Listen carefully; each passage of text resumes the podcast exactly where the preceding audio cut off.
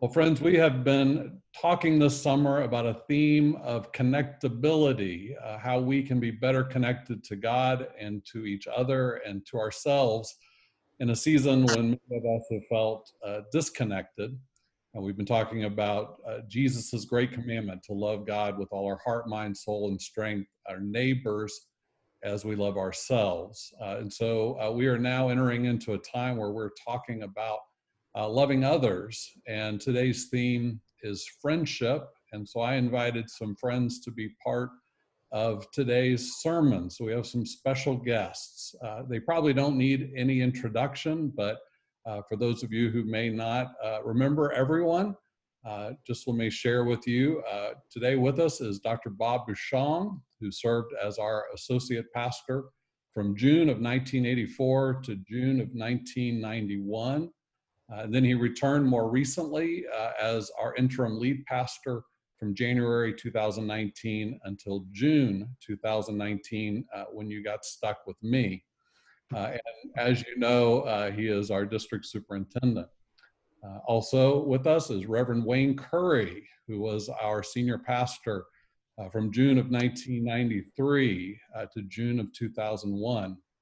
We also have Dr. Gary Spencer, who was with us from June of 2003 to June of 2011 as our senior pastor. And last but not least, uh, Dr. Jim Harnish, who was our interim senior pastor from August to December of 2018. So, welcome all of you. Glad that you're with us. Um, I asked this group in particular, not just because they have been pastors of First Church, uh, but because they have uh, experienced and shared a special friendship through the years, which is our theme today. Uh, they have been part of something called a covenant group, which I have a feeling they have all mentioned in sermons through the years, uh, but you may not have known who the other members of the group were. So I wanted you to see them in action together. Uh, Jim, I thought I'd start with you. If you would tell us what a covenant group is and the story of how yours got started. Well, thank you, uh, Vince, and thanks, Emily, for uh, connecting us to be with uh, you and with these guys and to share uh, them over a much longer period of time, mine the shortest, of uh, being one of the pastors of First Church. Uh, really a privilege and a challenge and an opportunity that uh, I know we're all grateful for. We uh, we began. Bob, what year was it? How many times are you going to ask me that? Uh. Yeah, 1990, 1982. 1982. The beginning of Advent, 1982. Uh, now, yes. Uh, and I uh, had been friends with Bob and Gary. I've known Gary since he was a kid coming out of high school into college. And I've known Bob ever since he was a college student in DeLand. And uh, Tim Smiley was also down in South Florida. And uh, they, um, they called and said, Would you come lead us in a couple day retreat focused on prayer? And I had been doing some homework in that area. So I got some books and notes together and thought I was going to be really smart. And um, ended up uh, down at um, uh, Jonathan Dickinson State Park. And instead of my leading, we simply connected with each other and discovered that being together was a gift that we needed. And we left there saying, hey, this is pretty good. Uh, this is something almost sacramental. This is like Jesus saying at the Last Supper, uh, You're no longer servants, you're friends. Mm. And uh, we had such a good time. We said, Well, let's do it again. And so we've been doing it again uh, twice a year, all the years since. And across the years, we've uh, picked up other brothers in the process, uh, Wayne being one of them, uh, that have continued to be that kind of source and strength. So that's how we got started. That's how we've continued, and it's a uh, bond of friendship that has been uh, delightfully joyful, very human, very real. Uh, we've been through a lot together across this many years. And I know that every one of us in our own way have had our times when we brought strength into the group and received strength from and shared that strength with others. Just like we've equally had times when we came uh, as a weak or broken or um, searching person and found the strength we need. So, how's that for a start? Perfect. Thank you. That's great. That's great. If I did my math right, this group has been together 38 years. That's amazing. Um, so I wonder, in the over 30 years that you all have been meeting together and um, supporting one another and being friends and doing ministry together, what has uh, your group taught you about spiritual friendship? There- there's just such a, a- depth of uh, friendship here in the uh, uh, the confidentiality that we hold for each other. The uh, we brought up a lot of inner stuff here, and um, uh, you feel safe. Uh, you you uh, you feel held accountable to uh, to being a better person. Uh, when you, I know that there have been some times when uh, I really didn't feel like coming, but uh, made the effort and and when I did come, I always came away a better a better person just from having been in that experience. And you never know quite what that experience is going to be. Mm. Yeah, Emily, I would say, um, in terms of spiritually, um, I, my experiences in the group, and not everyone would probably say this, but I think most people would say this. We are probably still in ministry because we had this group. Um, there were times for most of us where that came into question. And our spiritual lives kind of melded together and held each other up, whoever that was at that journey. Mhm. Um, and it was undergirded by, by a spiritual kind of commitment and a call. The call has been a big part of why we're all together. Mm. Yeah, it kept re- it re- it reminds us of our call every time we we got together because uh, I really don't think I'd be in ministry if it was not for this group. Wow. The word, the word authenticity comes to mind for me that I, I feel like we, we go in there and if we're not being authentically ourselves, someone else in the group is going to challenge us on it and uh, peel away the veneer. Um, and I, I don't, I was just thinking, I, I, don't know another group of, what is it? There are 10 of us. Um, I- I don't know another group of 10 men in front of whom I would let myself weep openly because I was deeply hurting. Mm. Uh, I can do that there. Uh, and the flip side of that, I mean, we can laugh so hard our sides are aching uh, and encourage each other and, and then make fun of each other. And it's just, it's just real stuff. Yeah, I'd reinforce that uh, the gift of the laughter. I, at this point in my life, I've pretty much decided that life is too short to be fr- to be friends with anybody who doesn't make me smile when they walk in the door. Mhm. Mm. Uh, I can be companions to other people. I can be a caregiver to other people. I can be patient with most people, but um, I need friends uh, because I'm. I inherited a Germanic sense of seriousness. I need friends who make me smile. Mm. Uh, just remembering them, and when they walk through the door, that it uh, that it lifts my spirits. Mm. That's so great. Thank you all for sharing. I, I hear um, in your words. It just sounds so life giving that um, the friendships that you've cultivated over these years and the way that you've supported each supported supported each other in in ministry, but also in life, um, that that has enriched the whole of your lives. The, um, I came into the group at a really, uh, terrible time in my life, really. I, I have- had been serving in, in Palm Harbor and, uh, went through a divorce about my fifth year there.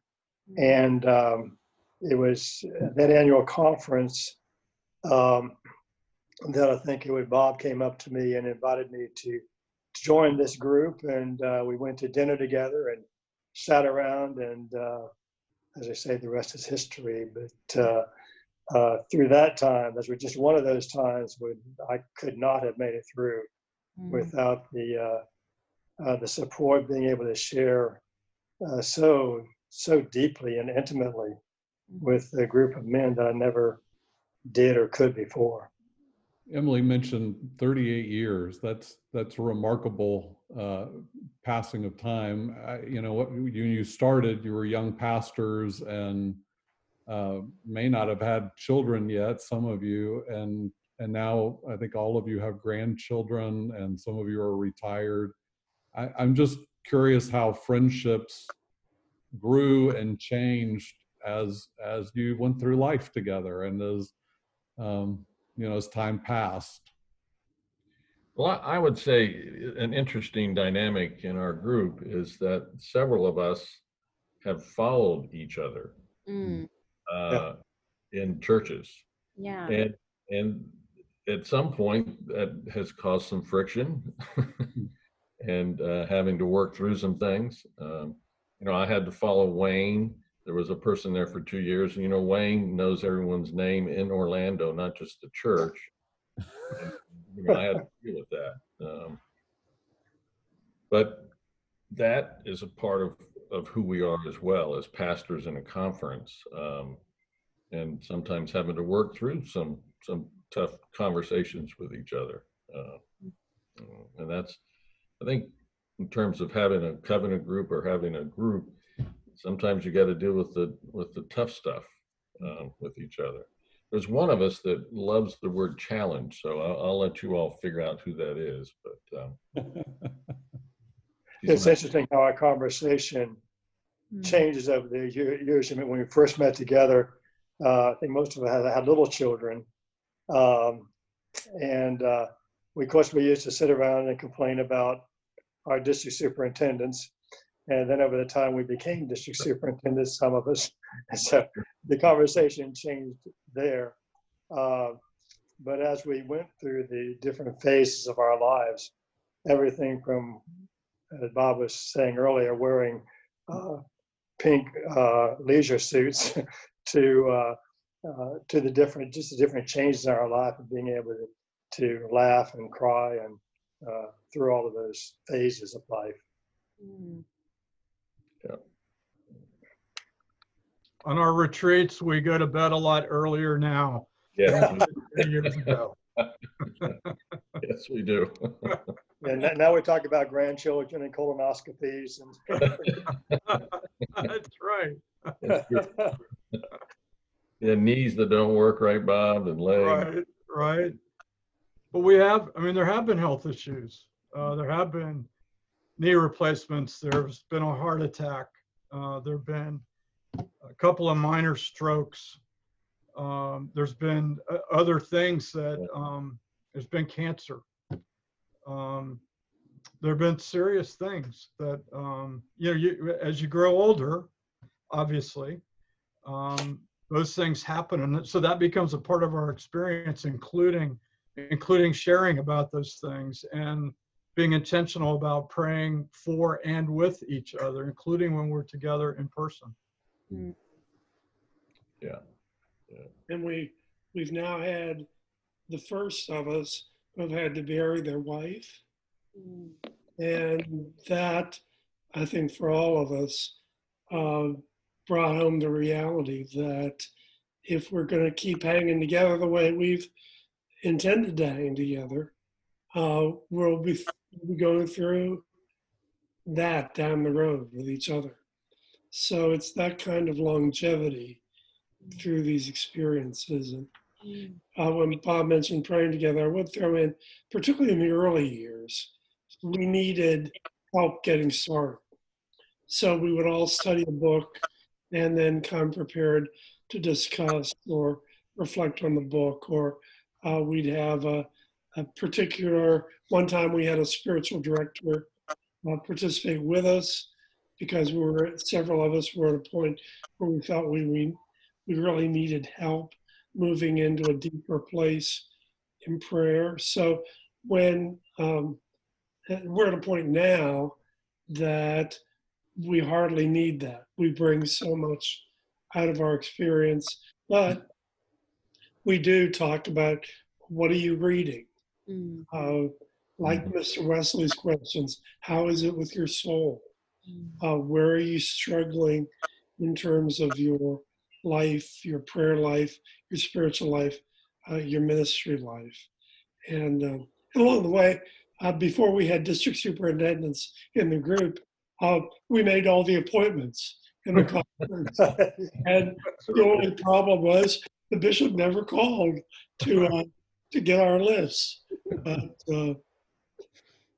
uh, mm, Yeah, of course, uh, when I was going through my, my cancer, uh, my prostate cancer and the support that I received uh, with, uh, with this group, uh,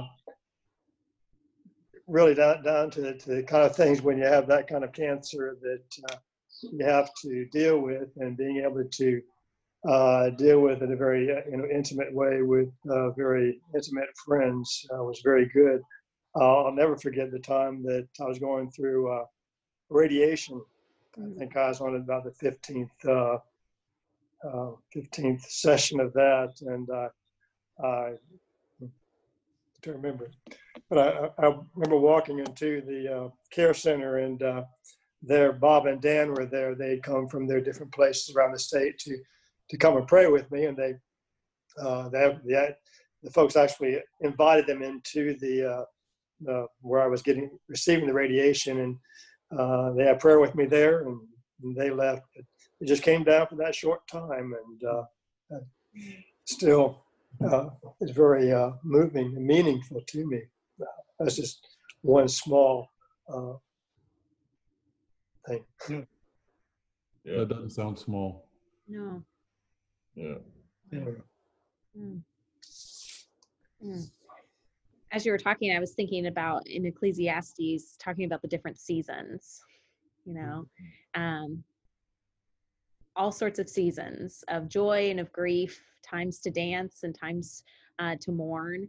Um, and and that you all have been there and done that for each other over the years um, through all those different seasons. So I wonder, um, you know, clearly you all are pastors, and so a lot of your time together has been um, kind of talking shop about churches and ministry and um, and making appointments uh, for uh, your colleagues um, and other churches around the state. But I wonder, um, what have you learned about friendship um, that you feel like is true for anyone? So, somebody watching and participating in this service today, what could they learn about friendship from your 30 some odd years as friends? Well, I, I would say one of the benefits of this group is that, um, and I've done this hundreds of times, I can pick up the phone and call somebody at 10 o'clock or 12 o'clock at night or in the morning and say, you know, I'm really struggling here with whatever the issue is. And uh, and feel safe that you know that's going to be confidential and they're going to help me work through it. Um, um, and i think being a, a pastor um, it's helpful to have some friends. I always thought it's great to have friends in the congregation but it's also helpful to have some friends that are not in the congregation that that can empathize and can kind of boost you up when things are you know are hitting you hard for whatever reason. Um, so in terms of friendship, uh, that means they're available 24 seven. and and that's happened for me in, in this group for sure. Yeah, this, uh, for me, this work we do, um, is so deeply meaningful for, for the most part. And I mean, there are times, the kinds of situations we're invited into, the intimacy with people and relationships. And there, there are times when I, I feel like it's, you know, it's wrong to, to take my paycheck for so much of what God calls me to do, uh, in this, in this work. Um, on the other hand, there's some uh, indescribably painful times um, in this work, um, and and I think, and I see this now even more as a district superintendent, the sense of loneliness that mm-hmm. exists for a whole lot of pastors who don't who don't have this kind of thing. I mean, I when I first came into the conference, I I felt that I was an outsider. I didn't know people. I knew Jim and maybe one or two other people, and that was it. And I felt like I was the only one for whom that was true. I know now it's it's not. Um, but I intentionally sought out something like this, and you know, Gary and I connected early on, and kind of evolved from there. It's a good question. I don't know if I'm answering it, uh, Emily, but it, it's it's it's important to get this somewhere, Mhm. not the same way, but somehow, somewhere. Yeah, yeah, I think early on, I'm not sure it happens with pastors now, but we feel like we have to have this image uh, of being being the pastor, having it all together.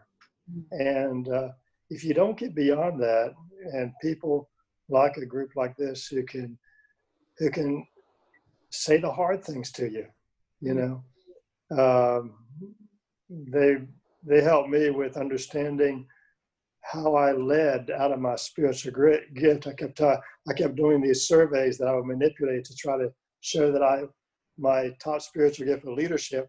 It never came out that way, but uh, uh, one of my main gifts was hospitality, and they helped me understand that I I lead out of my hospitality, and it was very eye opening for me and helpful. So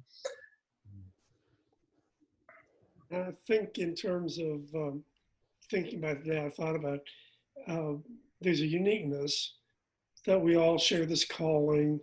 Uh, we all are in ministry together. We're part of the Mr. Wesley's connection. So that means we bring all that into it. But I was thinking about how could this conversation be helpful to ordinary people, to real people in the pews. And um, I, one thing I think that Gary pointed to that is the gift of developing friendships that are on call friendships, that are the kind of friendship that I could pick up the phone and call. So I don't think anybody can structure that for you. Uh, but I think if you look and pray and try, you, you can find brothers or sisters in Christ who can over time become that kind of of friend. And um, so I think it takes that kind of desire and some discipline of being there for each other, Mhm. of spending time together, of um, sharing experiences together.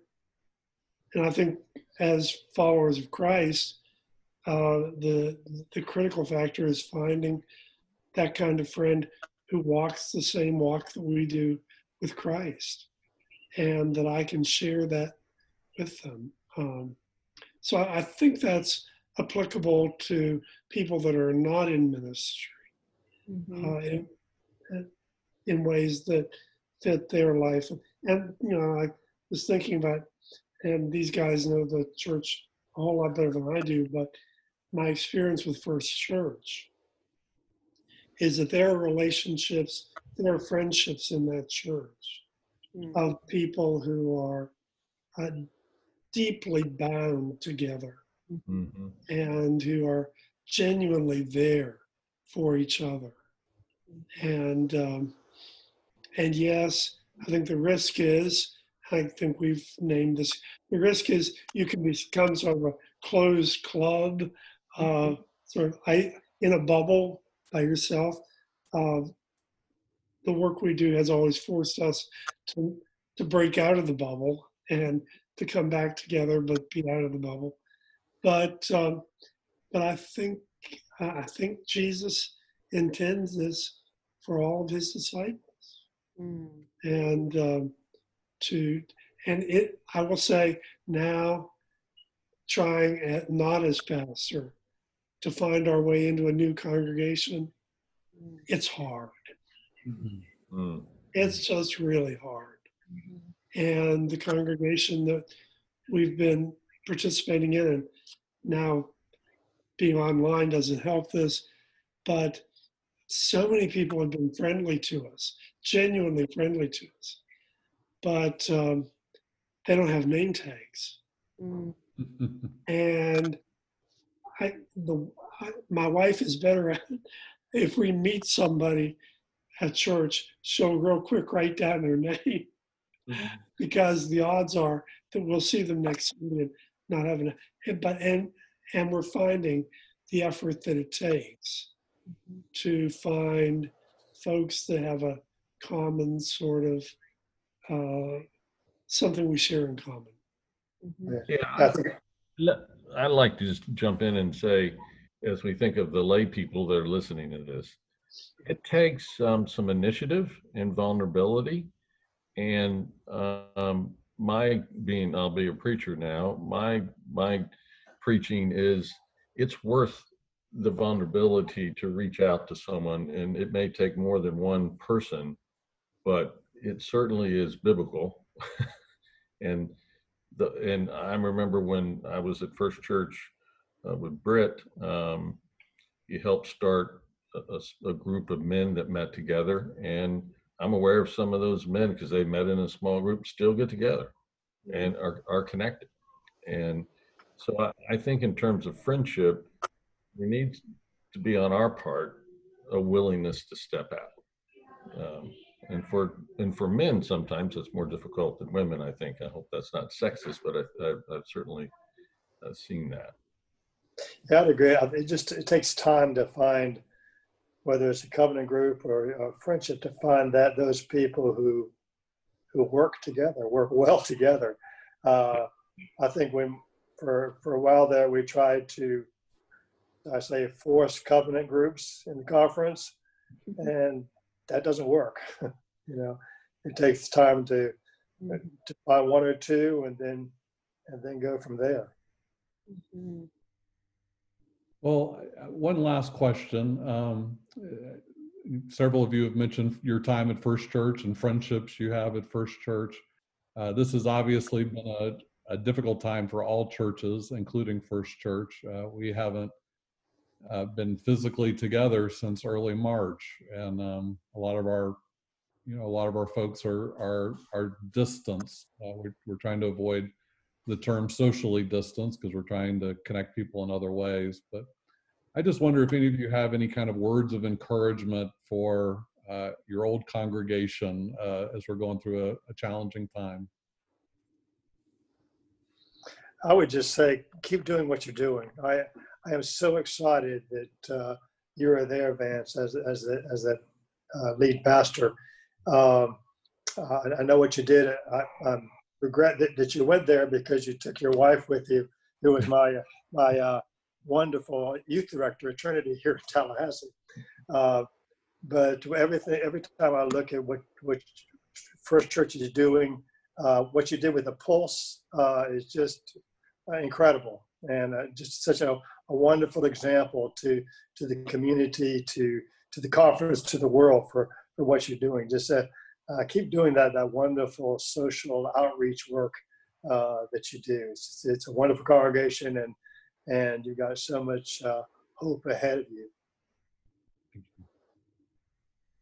I would, I would piggyback on that in terms of the church. I was thinking about this a little while ago, anticipating this, just this conversation being together, that this church has been at its greatest when it reached outside of itself to meet the needs of the community. And not just when it did that in some routine way, but when it risked ridicule and rejection, both inside the church and out in the community, when people got mad, uh, when people left, um, that's when this church was at its best. Mm. And and I see signs of that percolating a- again, like a re, an awareness of that and an eagerness that probably has been slowed down a bit by the experience of the pandemic, but it's still there. It's a part of. I'm convinced it's a part of the DNA of that congregation. Mhm. Thanks. Yeah, I would say that my experience at First Church was that it is a very loyal group of people.